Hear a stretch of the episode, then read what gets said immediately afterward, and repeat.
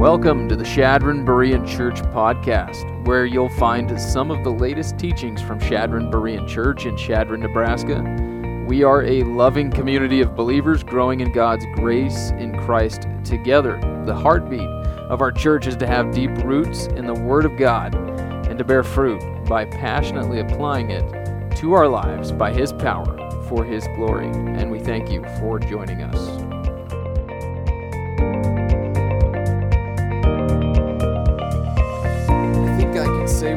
Conviction this morning.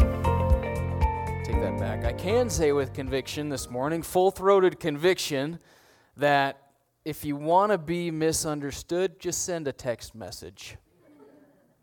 That'll do it. Take the, this example. I got a couple of examples for us. One, this, this gal or guy, I don't know, they lost their contacts. You ever done that? Lost all your contacts, you don't know who's sending you what but uh, lost all this person lost all their contacts and they get a message saying i'm here for you. To which they respond oh thanks. I'm going through a tough time. It means so much. And sorry i lost all my contacts. Who is this? This is your uber driver. I'm here to pick you up. Right. oh. And then i found another one i thought was funny. This gal was just kind of giving her mom a hard time. She was talking with an auto insurance agent about her car and uh, auto insurance agent says to send her some pictures of your, you know, your front, side, and and rear view. and uh, she has to say, "Boy, you look great, Susan, but I need pictures of your vehicle." Okay, not you, but um, anyway. Texting is a funny thing, isn't it?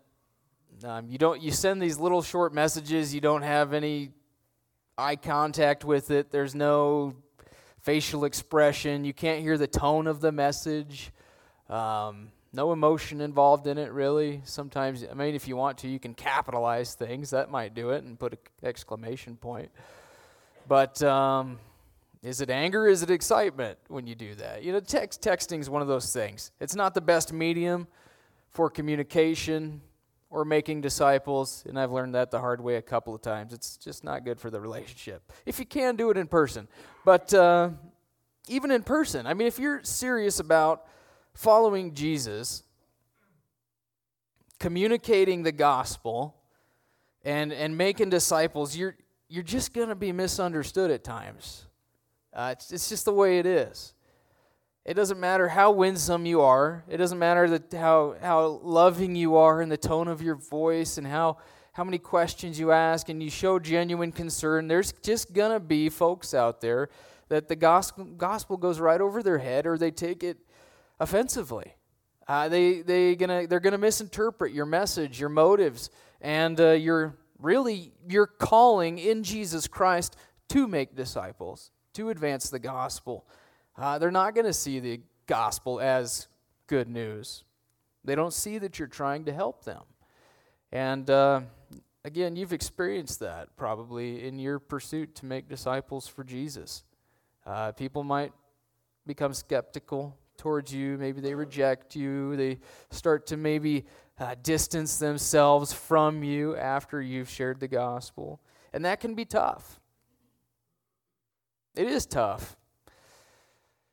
And as witnesses for Jesus, that's what we're learning through the book of Acts. Jesus said, you, you know, Holy Spirit's going to come upon you. You're going to be my witnesses to all the world. And um, as Jesus' witnesses, we need to learn to respond to this sort of thing, uh, being misunderstood. And uh, today, Paul's going to actually be the example for us because he's misunderstood in our passage. People misunderstand his calling in Christ. And so that's what we're going to look at today, a taste of what we're going to look at as we resume our journey in the book of Acts, chapter uh, 21, verses 1 through 16. If you have a Bible, I'd encourage you to turn there. If you don't have a Bible, uh, there's Bibles underneath the pews that you can, you can use and you can take home if you don't have one. But uh, as you turn there, here's just a bit of an introduction where we're at in the book of Acts. If you're just joining us this morning, uh, today we are going to conclude uh, the third missionary journey. It's the third and final missionary journey. And this passage uh, really prepares us for the final section of Acts when Paul enters Jerusalem. He's going to testify for Jesus before the Jews, and it, it gets very hostile. He's going to be arrested, and then from there, he's going to be in prison in Caesarea, and then he's going to end up in Rome. So, uh, this chapter, to be honest with you, it reminds me a bit of tornado season. Um, and it's funny because I'm preaching about it. I actually had a dream about tornadoes last night. It was messed up. But uh, uh, tornado season, right? First, you get an advisory then you get a watch, then you get a warning, it's here, right? So, and that's basically what's going on in this passage. Uh, the warnings of persecution for Paul at Jerusalem are progressively increasing. So let's look at the warning at Tyre first, verses 1 through 6. Uh, when we had parted from them and had set sail, uh, that's Paul leaving Miletus, leaving the Ephesian elders there. It says, We ran a straight course. Straight course means the wind is at their back to Kos, and the next day to Rhodes, and from there to Patara. And having found a ship crossing over to Phoenicia, we went aboard and set sail. And when we came inside of Cyprus, leaving it on the left, we kept sailing to Syria and landed at Tyre. For there uh, the ship was to unload its cargo. After looking up the disciples, uh, we stayed there seven days, and they kept telling Paul through the Spirit not to set foot in Jerusalem.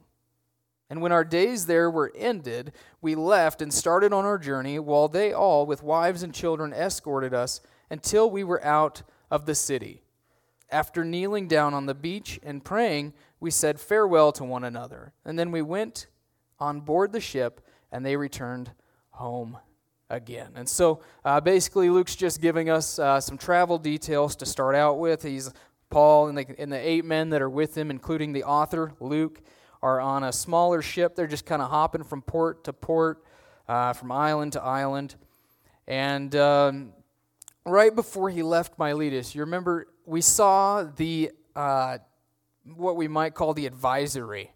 Uh, Paul said, I'm on my way to Jerusalem not knowing what will happen to me there, except that the Holy Spirit solemnly testifies to me in every city, saying that bonds and afflictions await me.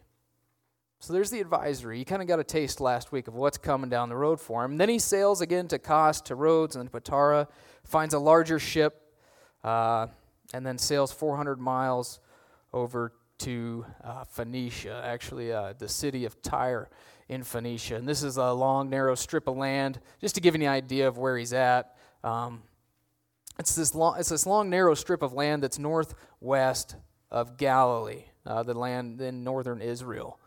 And uh, this territory was evangelized, uh, reached with the gospel uh, back in Stephen's day, right? Several years ago, 20 years ago, probably. Um, it was a result of persecution that this place was reached with the gospel, at least in part, or a great part. Was due to the fact that Stephen had been martyred, the church was scattered, and they went north into Phoenicia and Antioch and, and, and other places up north. And that's how the gospel ended up here.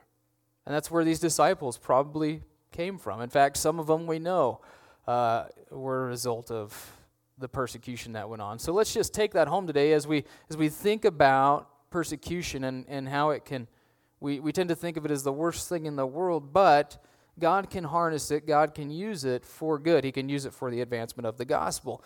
And uh, Paul and the men with him, uh, they stay here in Tyre for seven days, apparently, while the ship unloads, probably reloads.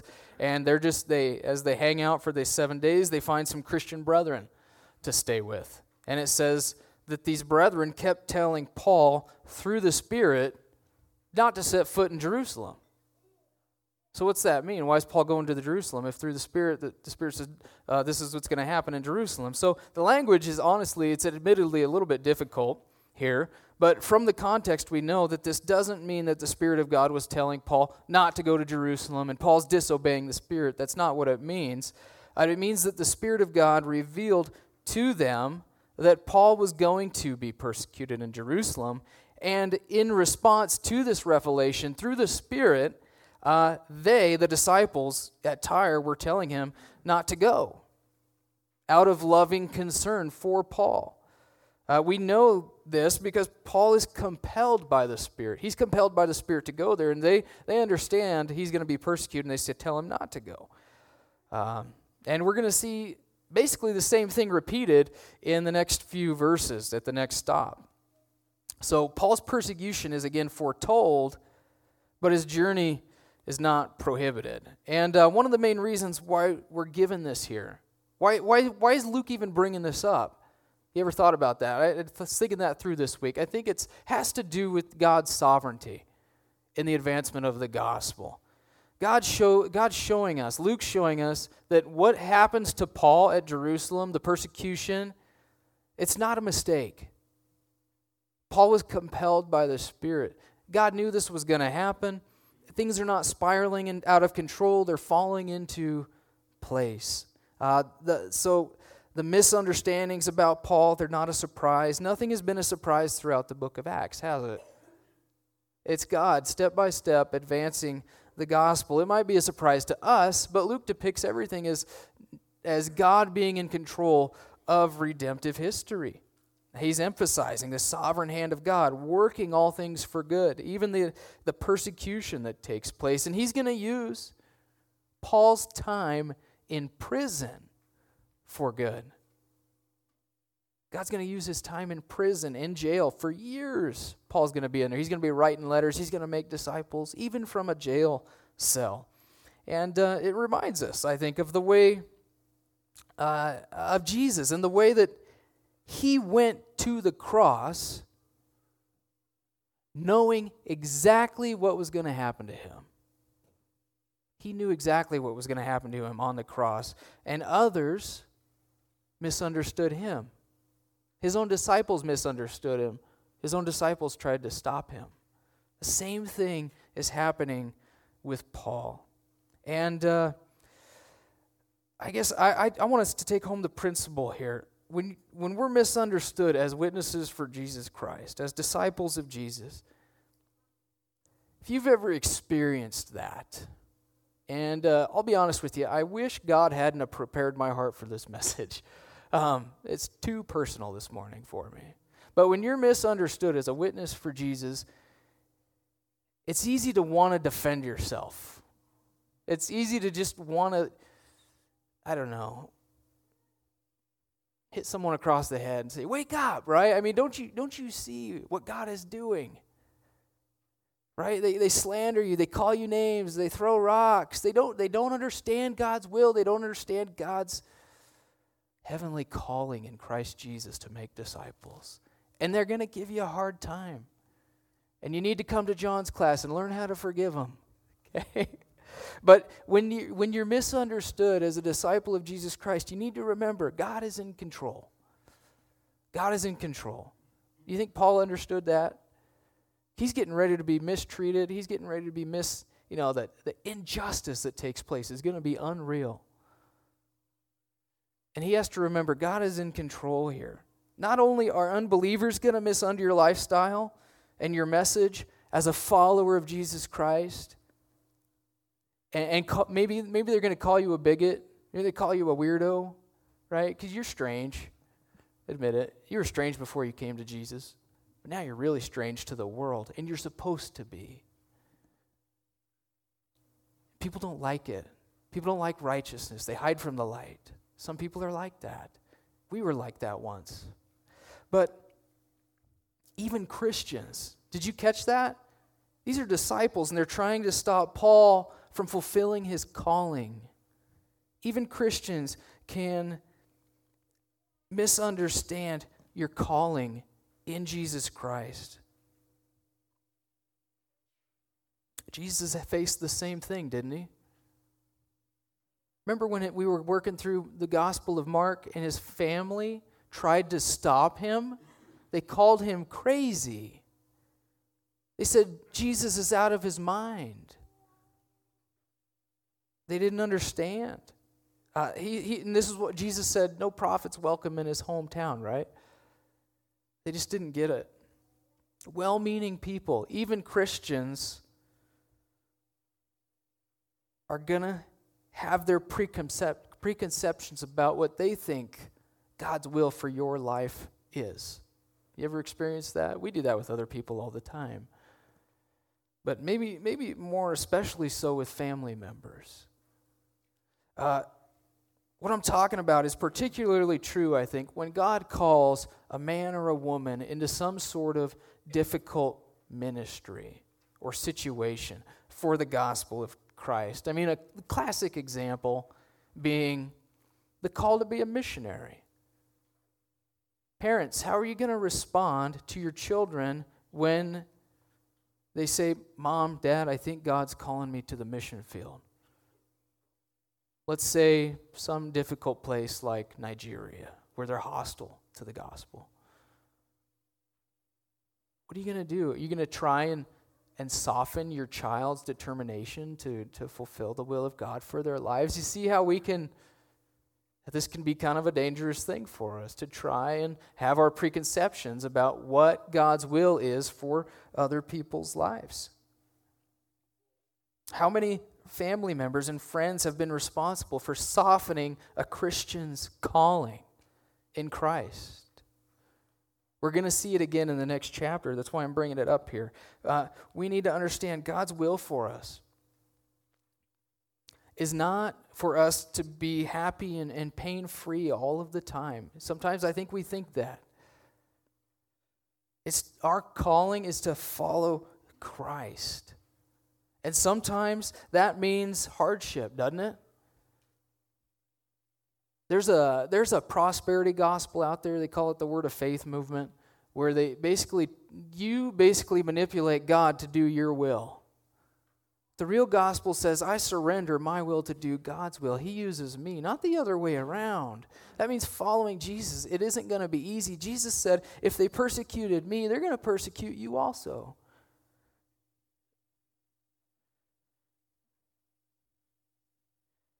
Think about how many difficulties Paul ran into. And Paul could have said, Surely this isn't the will of God.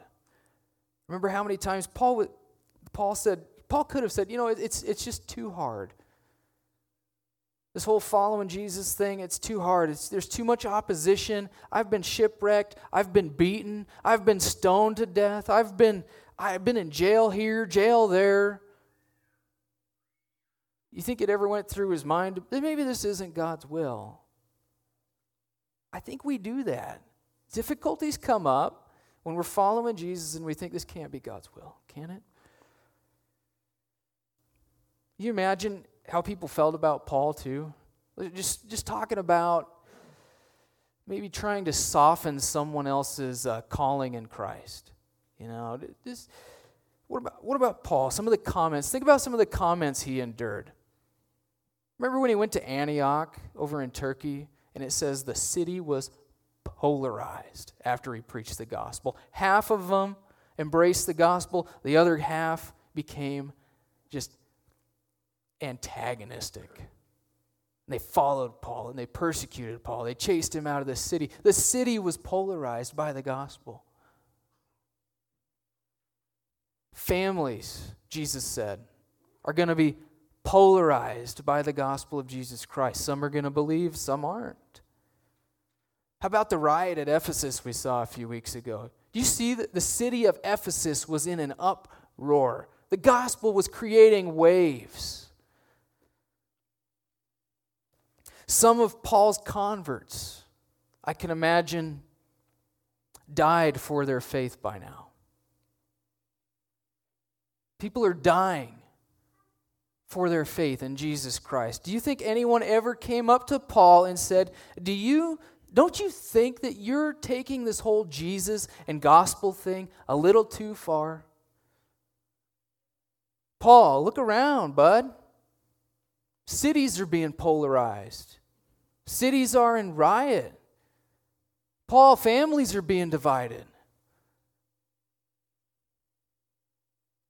People are losing their lives, Paul. Blood is being shed because of you, because you shared the gospel with them. Think you ever heard any of those comments?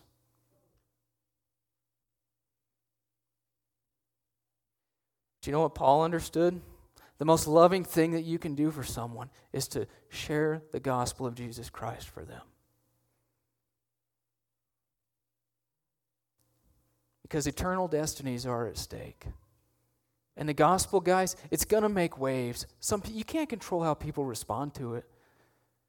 And you can't let people with their the naysayers, with their comments stop you from fulfilling your heavenly calling in Christ Jesus. That's what we see here today. Paul, I think we should identify with Paul when he says, Woe to me if I don't preach the gospel. Woe to me if I don't. Why? Because eternal destinies are on the line. Now, it doesn't all depend on us, does it? But at the same time, this is what we're called to do. God calls people through the gospel. We were called through the gospel. If we don't preach the gospel, how are people going to believe?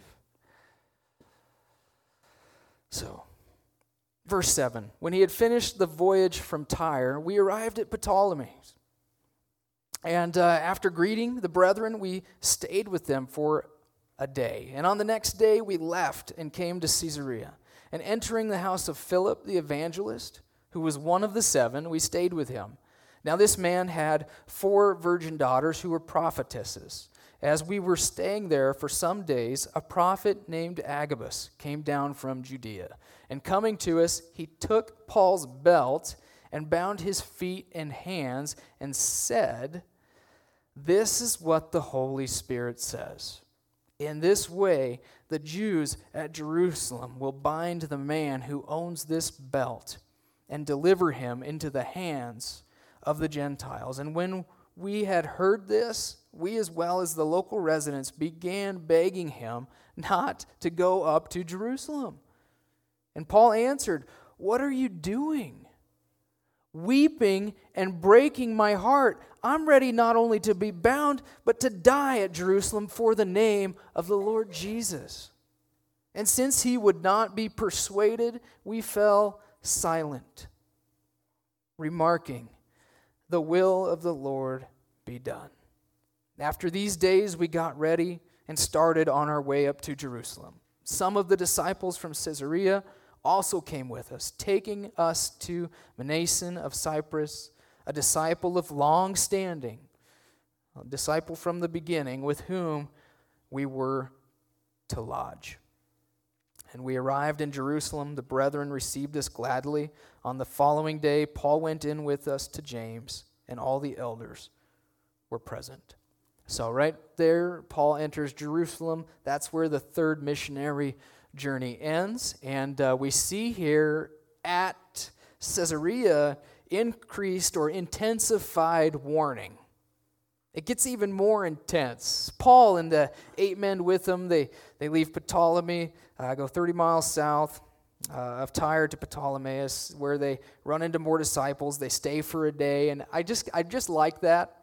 I love this these clues. Everywhere Paul goes, it's like they stay with some disciples.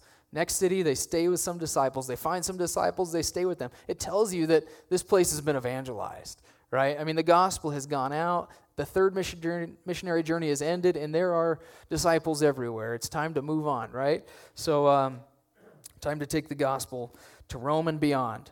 But um, after Ptolemais, they travel 40 miles south to Caesarea. and Caesarea uh, Maritima, that is, not Caesarea Philippi, but Maritima, which means the city of Caesar by the sea. Now, this is a city that we are familiar with and uh, we want to stay familiar with because this is where Paul's going to spend two years in prison.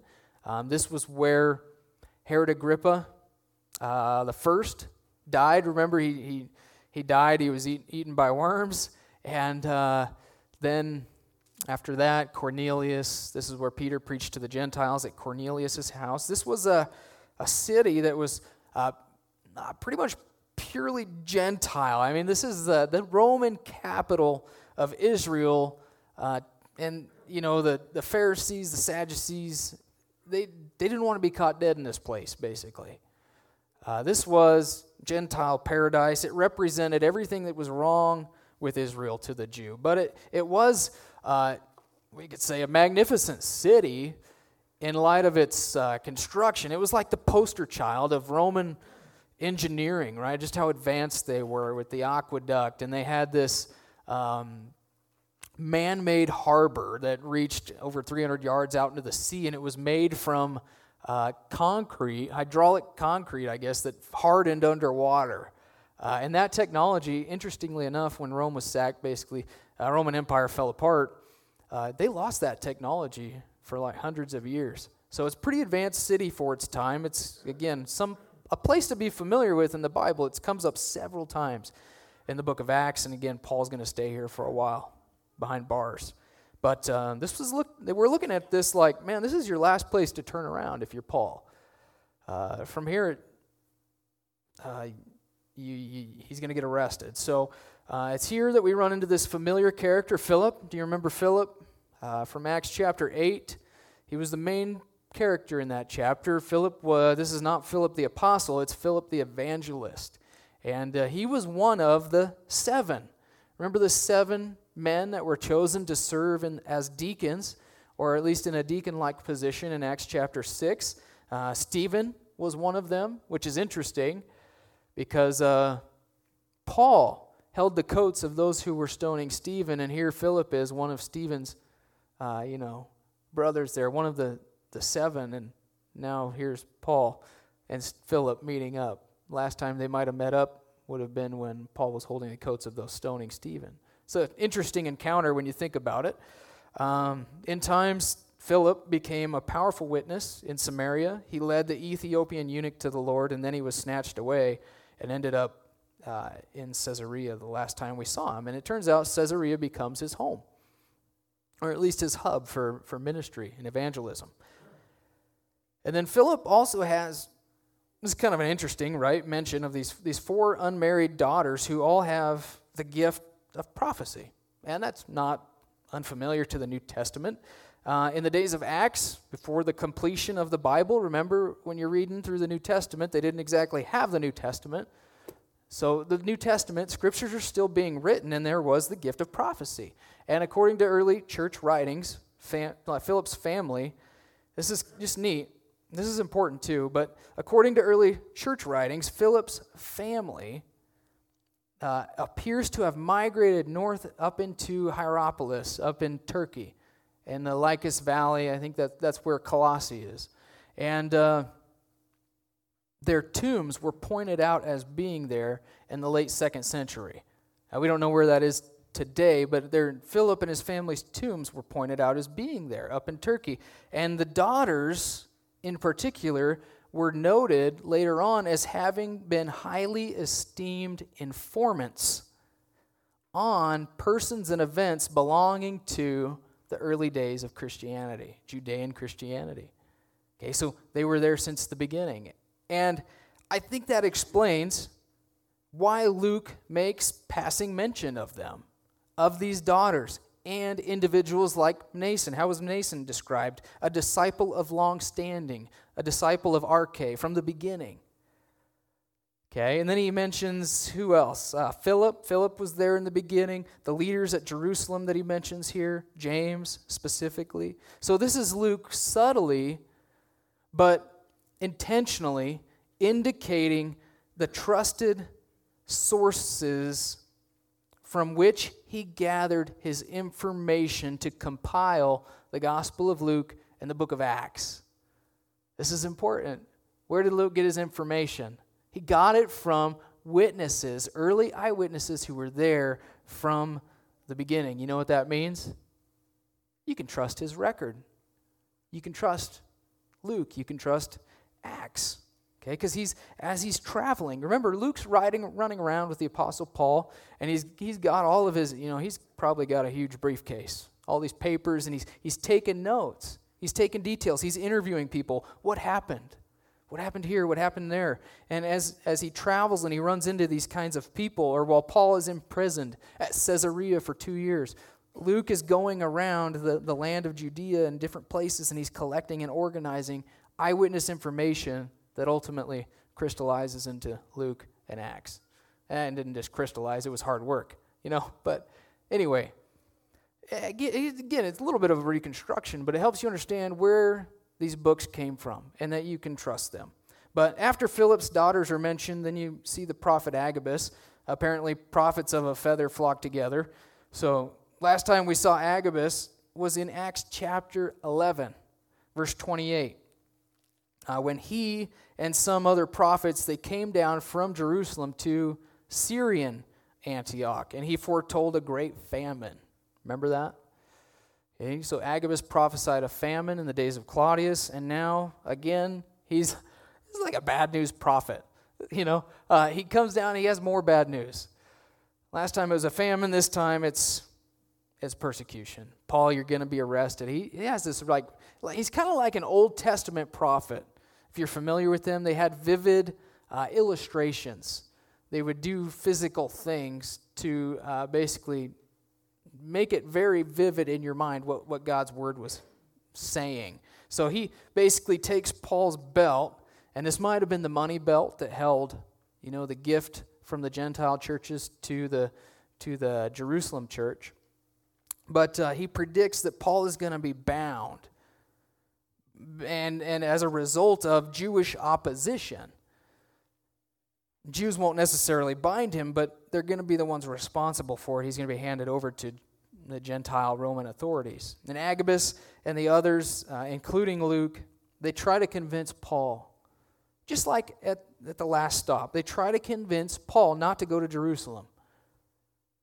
Don't go, Paul. And Paul says, What are you doing? Weeping and breaking my heart. I'm not only ready to be bound, I'm, I'm ready to die for the name of the Lord Jesus Christ. See, Paul understands this is what God has called him to do. This is what God has called him to do. And their attempts to soften his determination to follow the Lord is just heartbreaking because he loves them, right? He appreciates these people, they mean well. But Paul has a calling. Paul has a will to follow, and it's not his own. He's following God's will. And he won't be persuaded away from it. And they finally just quit trying. Did you catch that? Paul, don't go, don't go, don't go. And they just, he won't have it. And it says, they fall silent. The will of the Lord be done, is the remark. You know, one might read this and mistakenly think that Paul's like actually pursuing martyrdom that martyrdom has some sort of special merits before God. That's something to be pursued. One might think Paul has a death wish, but that's, that's not at all the case. Sometimes, remember, we've been journeying with Paul. Did Paul pursue martyrdom? If he wanted to, he could have pursued it a long time ago. Sometimes Paul persecution flared up and Paul moved on. Sometimes he stayed. Remember Corinth? persecution was intense, God said, Nope, you're staying, Paul, and you're going to be here for a while. See, Paul was just following the Lord's lead wherever the Lord led him. And he was just staying true to God's call on his life. When, when Jesus called Paul on the road to Damascus, he said, I'm gonna, I'll show him how much, suffer, how much he must suffer for my name's sake. You remember that? I will show him how much he must suffer for my name's sake. He's going to be my witness before Jews and Gentiles and kings. And he spent a lot of time with Jews and Gentiles, and he's about to spend some time before kings. But since that happened, since Paul was converted on the road to Damascus, it's like he's done nothing but suffer for the gospel. I made this comment last week, but I study the life of Paul and his discipleship and his commitment, and I'm just blown away by it. I don't know about you, but it makes me think, am I even a disciple? Because I look at what his commitment and I just, I'm blown away. We all should be. He is a model for us. He even said that to the Ephesian elders. He used himself as a model, he's an example for us to look up to. This is what it looks like to follow Jesus. Sometimes it's going to be tough. he's beaten, he's jailed, he's stoned, he's misunderstood, he's falsely accused, he's not treated justly. And Paul didn't choose these things. God called him, and that calling would entail suffering for Christ's sake. And this is something in American Christianity that we just don't quite understand. But I feel like we're getting to understand it a little bit more. We can see the we can see it coming down the road. But we need to be prepared for it when it happens. If it does happen. Again, this isn't just Paul's story, this is Jesus' story too. I want you to capture all of the parallels that are being drawn between Paul's final journey to Jerusalem and Jesus' final journey to Jerusalem. Both predict it's God leading them to Jerusalem.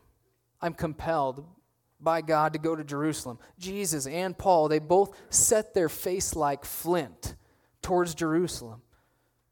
They won't be persuaded. This is one last time. They know full well what's going to happen to them. And both Jesus and Paul have disciples who try to stop them out of loving concern. But in both cases, Jesus and Paul continue to choose God's will, although it isn't easy, and though there are others who don't understand it.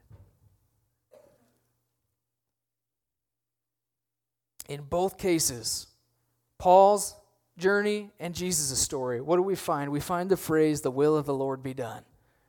It's here in Acts chapter 21. If you go back to the Garden of Gethsemane, Jesus is wrestling with God's will in the garden, and he finally surrenders and he says, Not my will, but yours be done. Countless Christians. I was reading the Foxe's Book of Martyrs this week. I watched a video on Dietrich Bonhoeffer. Countless Christians throughout the centuries, thousands upon thousands upon thousands of Christians, named and unnamed, have given their lives for the glory of God and the proclamation of the gospel. Before emperors and popes, they gave their lives. Christian after Christian. Foxe's Book of Martyrs, written in the 16th century, was 3,000 pages worth of names and details about how this man was martyred, this gal was martyred. They were burned, they were pinched, they were seared with iron pincers. They were cut open and slashed. They were had salt rubbed into their wounds. They had just they were crucified. They were crucified in an X shape. They were crucified upside down. They were crucified like Jesus. They had their brains busted out with clubs.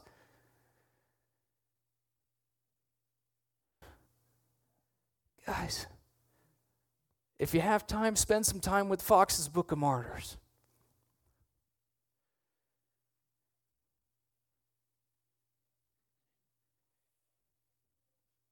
and see what it looks like to follow Jesus Christ?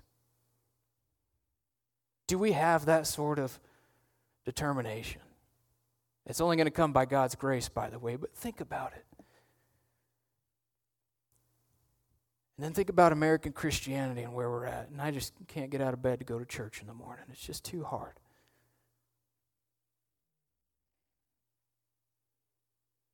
Let's think more like disciples. I was really challenged this week.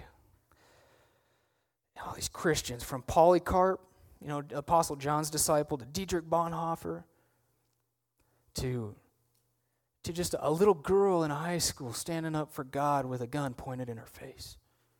Do you still believe in God?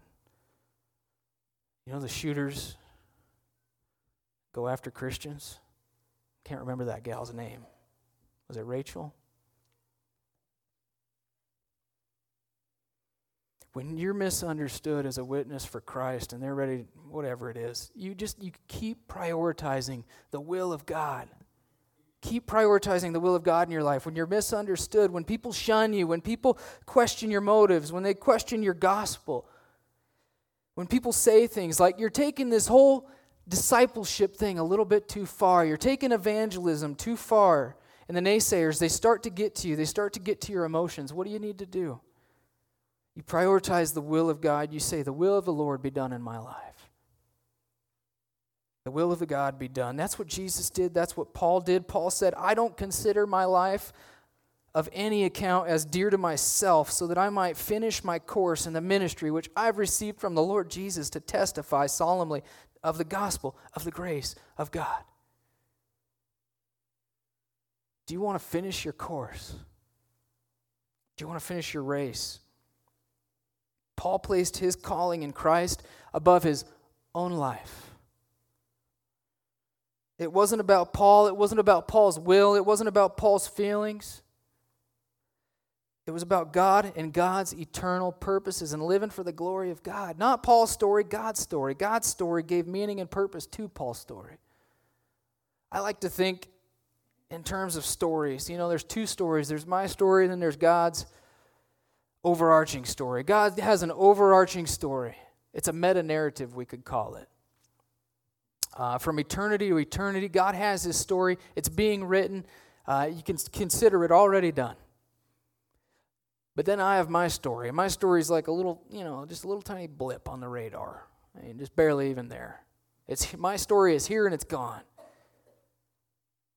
And if I want my story to matter forever, my story has to be connected to God's story. Only then will my story last forever and have meaning and significance. Live or die, our stories can be part of something that's going to matter forever. And like Paul, guys, we need to prioritize this heavenward call. Sometimes we hear this word call and uh, or calling, and we think that it, it only refers to pastors and, and missionaries. And while I do believe there's a certain call to vocational ministry, I wouldn't doubt that, but in a wide sense, every believer in Jesus Christ has been called. We've all been called. To be called means to be summoned. It means to be appointed. Have you ever been summoned before? Anybody, anybody ever got the call? It reminds me of uh, the call to war. You've been drafted, you get the call. Got to go. I have a new mission, I have a new purpose. As believers in Jesus Christ, we've all received the phone call from heaven. It's a heavenward call. We've all been called to a new, a new mission, a new purpose. Romans 1 6 through 7 says, You are the called of Jesus Christ, called as saints, set apart ones. You're different. Uh, you're not like the world. You're to be like Jesus. Ephesians 4, verse 1 says, To walk worthy of your calling with which you've been called if you want to know what a worthy walk, walking worthy of your calling looks like, just read the rest of the book of Ephesians, chapters 4 through 6. It means walking by faith in Christ. It means conducting yourself with integrity, being like Jesus, having a certain fortitude in the spiritual war, focusing on your heavenward call, putting off the old man, the sin, and then putting on the new man in Christ Jesus. I mean, just that's what it looks like to walk in light of your heavenward call. You're representing Jesus to the world, making disciples, advancing the gospel. And we might think of calling in a narrow sense. Paul said he was called to be an apostle. Remember that? He was called to be an apostle. I was called to be a pastor. You might be called to some other ministry in the church or function in the church. Uh, maybe it's, it's the nursery. Maybe you're called to uh, greet people when they walk in the door. Maybe you're called to be a stay at home mom. Maybe you're called to uh, be a mechanic or a business owner. Whatever you do, you're going to do it for the glory of God as part of your heavenward calling. You see, these are all just platforms through and from which Whatever you do, it matters. It's, it's your platform from and through which you carry out or fulfill your heavenward call. Make sense?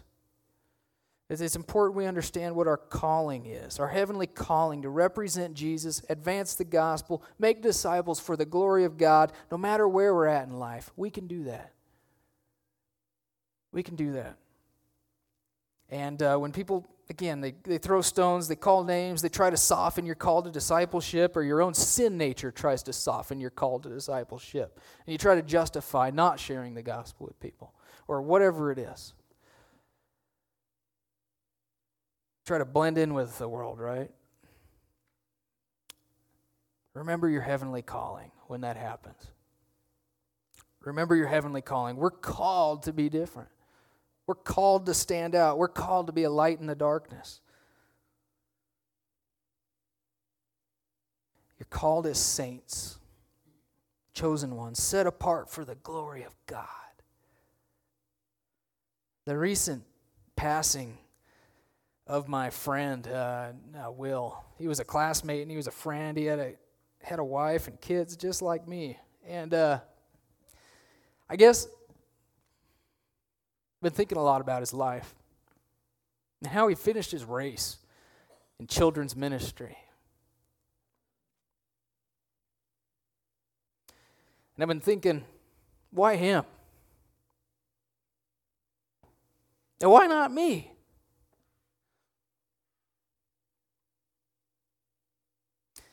And I'm also thinking about a sermon I preached last year about this time. It was about a, it was in December, but it was called Life is a Gift. Remember that? I can't get those words out of my head. Life is a gift, and guys, we only get one chance at this. And I, I don't know about you, but I want to get to the end of my life like a runner in a race, just going full bore, giving it their all, not looking back, pursuing the heavenward call in Christ Jesus. And I hope you're with me in that. And so as we as we come to the communion table this morning, let's repent. Can I even use that word in American Christianity? Let's repent. Let's repent of our, our sloth, our laziness, our excuses to to live for other things, to, to put off making disciples. Let's just take some time uh, just to examine our hearts and the different ways that maybe the Spirit of God's revealed to you. Uh, just ways you need to get right with God. So let's just quiet our hearts and minds and examine ourselves and just have a moment of consecration and repentance, rededication.